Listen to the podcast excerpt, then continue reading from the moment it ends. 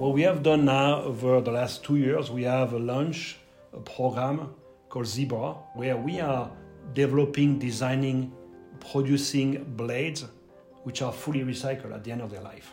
It's not on paper. Actually, we have produced blades like this. They are, as we speak, under this full validation because we want to make sure that yes, we have changed the recipe of the blades. Good day, everyone, and welcome to Cutting Carbon. I'm your host, Jeff Goldmeer, and I'm joined by my co host, Brian Gutnick. Brian, good day. Jeff, good day. Looking forward to continuing the conversation. Yep, and our conversation this season is really all about wind and the businesses in GE Vernova that'll support our mission around decarbonization using wind.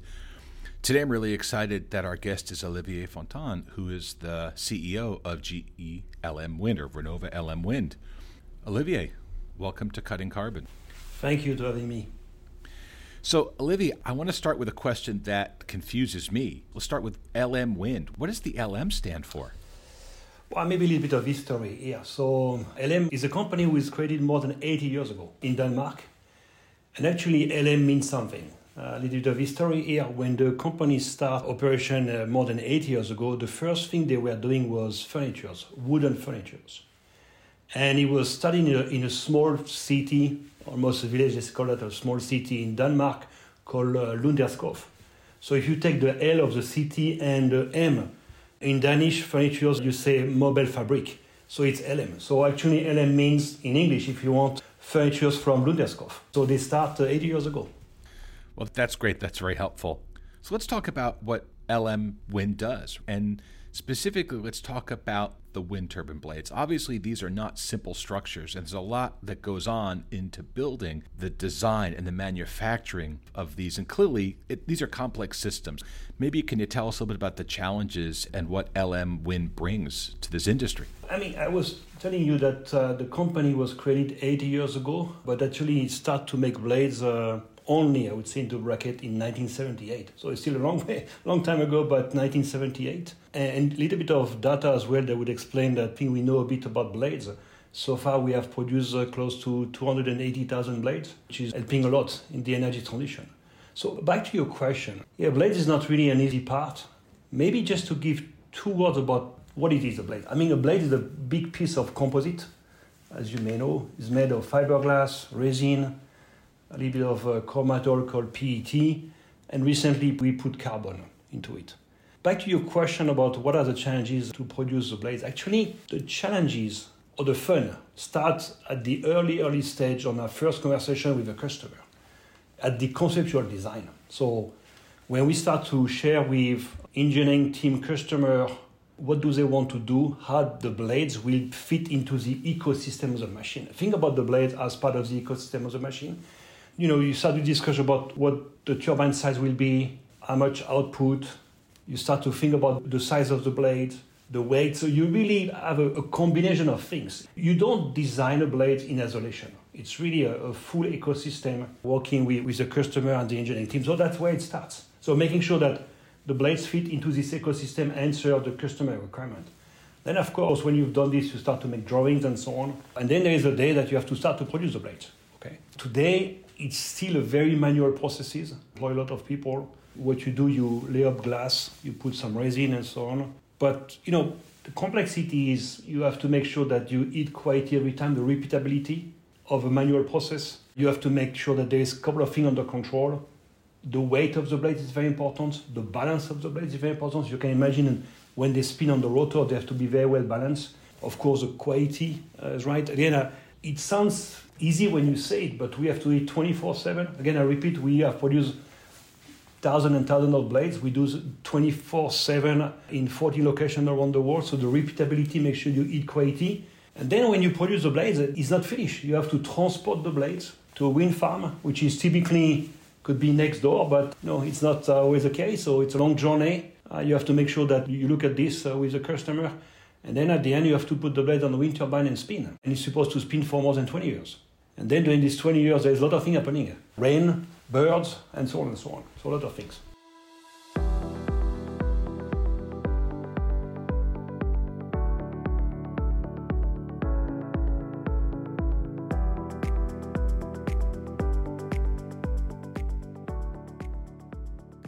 I'm curious if we think about the life cycle for the development of a new blade. You've talked about it starts with understanding the customer needs, the ecosystem, how it fits into the overall wind turbines. From kind of that first concept to first prototype, what's that cycle take? I would say could vary a bit, but I would say if you want to make a, a simple number, you take a year, one year. Okay, one year between the initial discussion to the test blades and the prototype. We may come back to discussion because we have a long cycle of validate the blades. We produce typically a test blades and a prototype set. The prototype set will be on the, the wind turbine that's going to spin on the prototype machine for the customer, but also from our side, we make another 10 months of validation of the blades. So we're going to bend the blades in extreme static loads, different direction. We are going to also make fatigue test. And the fatigue test is in 10 months, you reproduce 20 years of life of the turbines. So it's millions of cycles because you want to make sure that you validate the design you have done. You've done a lot of computer design, as you can imagine. You have a lot of finite elements, pretty advanced, by the way. But at the end, we still do physical validation. And I saw years ago when we were doing similar type of validation work in Greenville for onshore blades to see these blades where you're intentionally taking the tip and bending it back and forth and back and forth. To your point, thousands of cycles.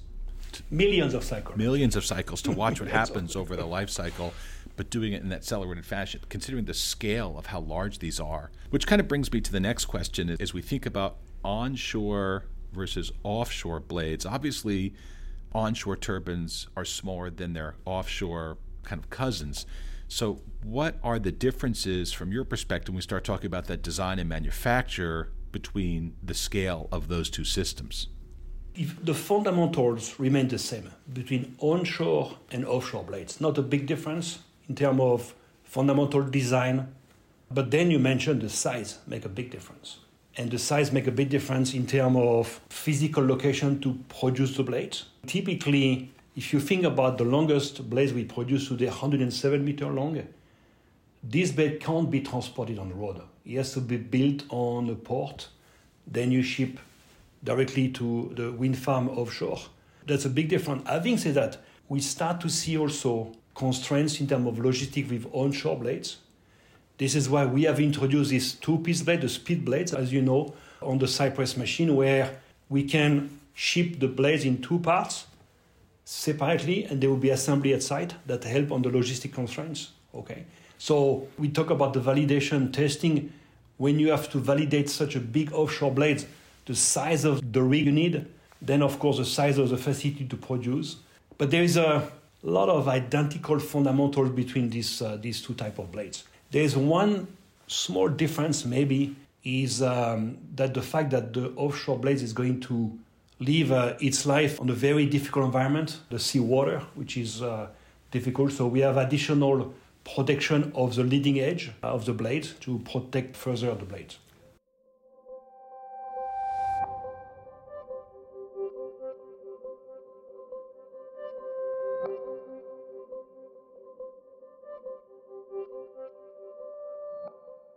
So, Olivier, I want to build on this. You know, our listeners help give them a sense of the complexity of these blades. I think some people maybe think about just this fixed stationary blade. It just kind of sits there, catches the wind, and spins. Maybe like a very old wind turbine they may have seen from hundreds of years ago, uh, sitting on a farm somewhere. But these are really complex. I mean, I think about the, the Haliade X, for example. A single rotation of the 14 megawatt Haliade X I understand is enough power to power a UK household for two days. So the forces on these blades must be massive. Maybe talk a little bit about that. So the complexity of designing and producing a blade is exactly what you describe is you have massive constraints on the blade, but at the same time you want this blade to be light. Because if they are too heavy, too bulky, they're going to create a lot of constraints to the turbine. So you have to find the right balance between aero efficiency, be able to take all the loads you mentioned, and think about these things are offshore. They are put on the water where there is a lot of wind by definition. So they are going through very complex, difficult constraints, and then at the same time they have to be light, They have to be stiff but not too stiff. They have to be cost effective. You have to manage all these constraints together. And they have to be, again, on the water for 20 years. So they have to, to go through a lot of constraints. You know, this is where you think about the evolution of this, this industry. I was mentioning that we start to produce blades in LM in 1978. The first blade we were producing was seven meter long. Today we produce 107 meter long. So it's a very interesting journey in only, call it 40 years. I think, I think what, what evolved a lot in this industry from design point of view is computers as well. We have massive uh, power of uh, finite element now. We can really do a lot of stuff with computers the evolution and improvement of material we use. Today we use more and more carbon into our blades. It brings a lot of light and strength, but it's very expensive. So there is a massive evolution. And again, I repeat, you have to do that 24 7. So, Olivier, you talked about how the largest blade that LM is making today is um, about 107 meters long. Can you help folks understand how long 107 meters really is? Yeah, 107 meters, it's pretty long, but to give you a, a kind of idea, you take our blades, and our blade is longer than a football field. So that would not fit into the football field. You can football in US or football outside of US. I mean, the field is more or less the same size. I give you an idea. It's bigger than a football field, and this is only one. And that's pretty big.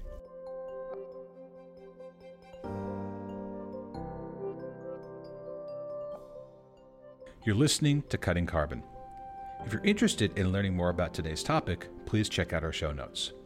And if you like what you hear, subscribe wherever you get your podcasts. All right, let's go back to the conversation.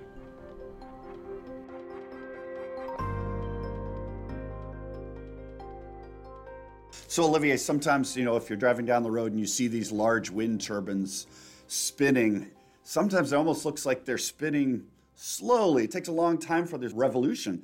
But maybe talk for our listeners about the tip speeds that are involved here in some of these. Well, I mean, it's interesting. When you are far, of course, they don't look spinning very, very fast. But they are so long, so if you translate this to the speed of the tip, the tip of the blade, the end of the blade, I mean, this thing go very, very fast. It go like uh, the speed of a Formula One. And it's, it's great constraints as well. So yes, it doesn't rotate very, very fast.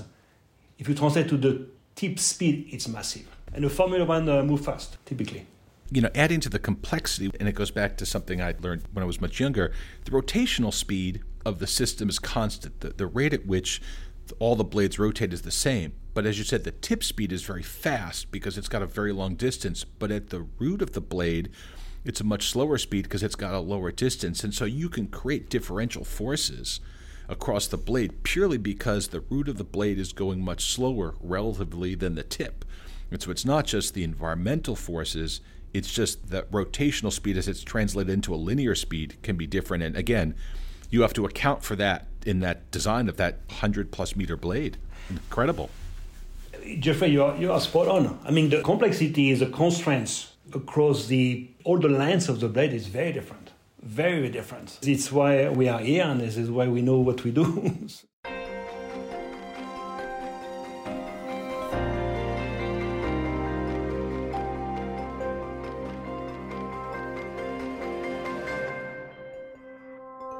So, Olivier, we heard in our prior episode when we had Vic Abate talking about onshore wind, he stressed the importance of quality, making sure that we not only plant these wind turbines, but that they run over their life. Can you maybe elaborate on some of the things that you're doing with NLM? Maybe it's in the process automation and validation. Just go into a little bit more depth of how you ensure the highest level of quality. Yeah, if you think about the, the way we are trying to improve the quality, you have to think about a wing to wing, let's say, approach from design to when the blade is spinning.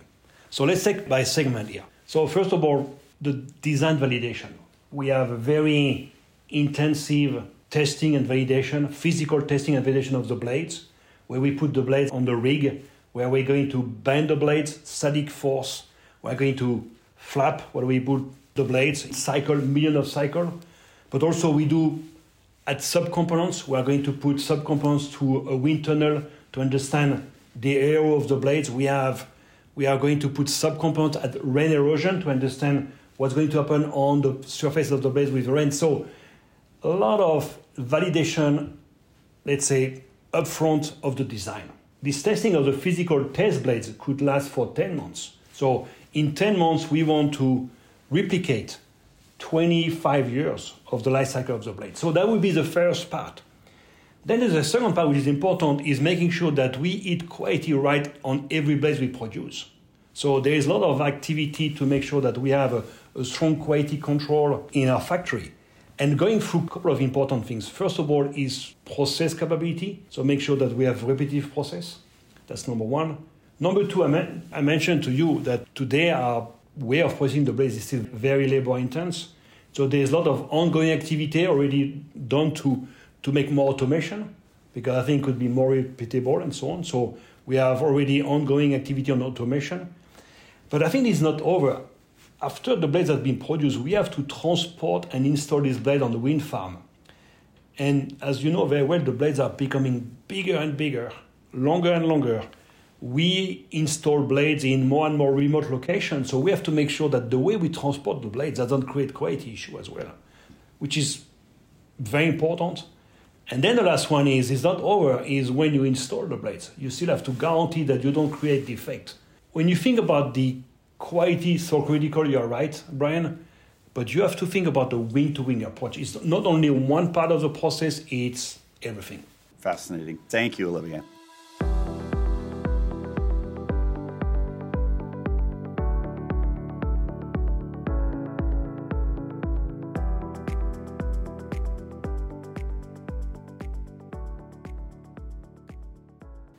So, Olivier, I want to touch on a point that you mentioned. You know, you've manufactured over 280,000 blades. You mentioned somewhere in there that the, the blade designed for like a 20 year life.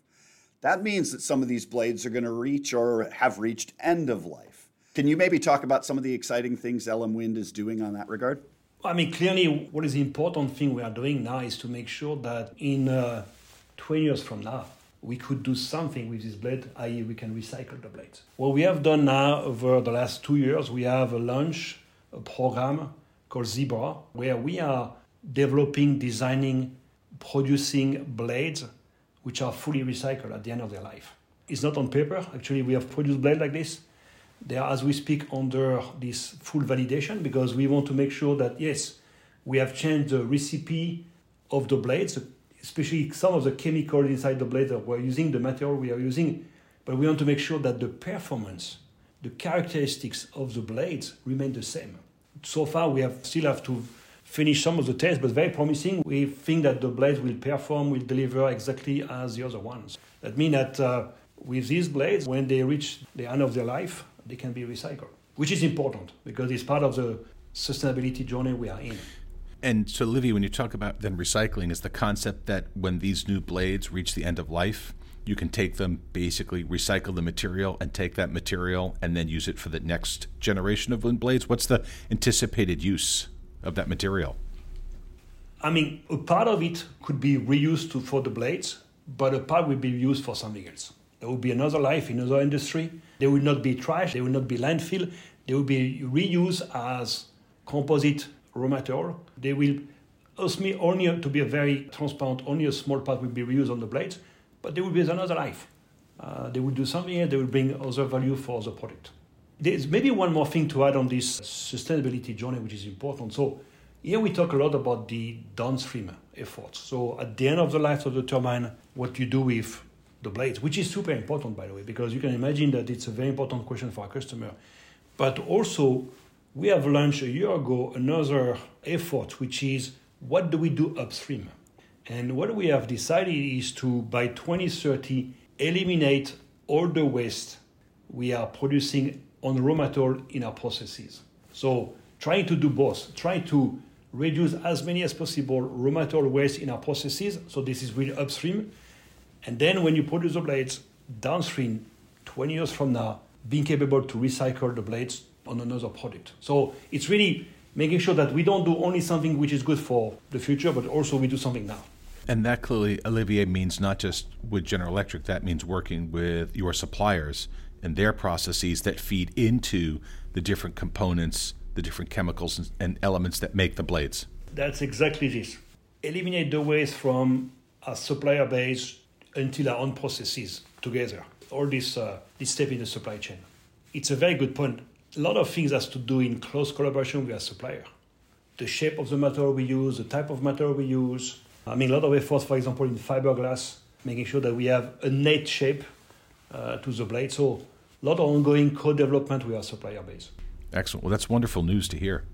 And be honest, it makes also a lot of economical sense. On top of being very important, uh, it make because the less waste you generate, I mean, it's, uh, it's waste is uh, not really good for cost. So it's uh, it's helping also on the economical front. So we do it for two good reasons. Olivier, we've had some great conversations this season, both with Vic Abate and with Jan Kjaersgaard from both the onshore and offshore business. And they've told us about how excited they are about the future of wind in general. But obviously, LM Wind is a key aspect, not just for GE, but for the industry. What are you excited about as we think about the future of wind and the future that LM Wind will play in this industry? Well, I mean, I would start with what I'm personally excited to be, if you don't mind to answer this. But I mean, first of all, to have the privilege to be an active part of this decarbonization of the world. I mean, uh, I was mentioning the number of blades we have produced over the years. The one we produce today, all these blades are creating a massive impact to reduce the carbon and the emissions. I mean, this is a feel of pride personally, but also it's taking our 10,000 plus uh, employees in the name and say, guys, we are doing important thing for the business, but even as important for the planet. That's number one. And then after, if you look at more business-wise, I mean, there is clearly a lot of growth coming. So, you know, when you are running a business like LM Wind Power, I mean, when you see that there is growth opportunity, it's already a good, uh, good sign. But, but for me, I see the growth not only in terms of quantity. You could look at the growth as a quantity of blades we will produce in the future and so on. But I think this is only one element. I think I see also very exciting about the second element, which as we produce more and more wind turbine, we put more and more wind turbine to the grid, we'll have to make sure we continue to enhance reliability and quality of what we produce. I think there will be a growth in terms of quantity, but I see a very important growth or improvement in terms of quality. This is becoming mainstream. We are going to put so many gigawatt of wind energy into the ground. It has to be reliable. So we are part of this journey as well. And the third point where I'm thinking the third angle of what growth where I'm excited about is I know that the blades we're going to produce in the future are going to be better in terms of performance. They are going to perform better than what they perform today. I mean, in terms of weight, in terms of cost. I mentioned reliability. I mean, making sure that the tip speed we mentioned going at super fast, what do we do about it to last longer and so on? So the growth of numbers is exciting, but I think it comes as the same excitement or also parallel important things about quality, reliability, and performance. I think this has to be seen as a triangle of, of things, if it makes sense.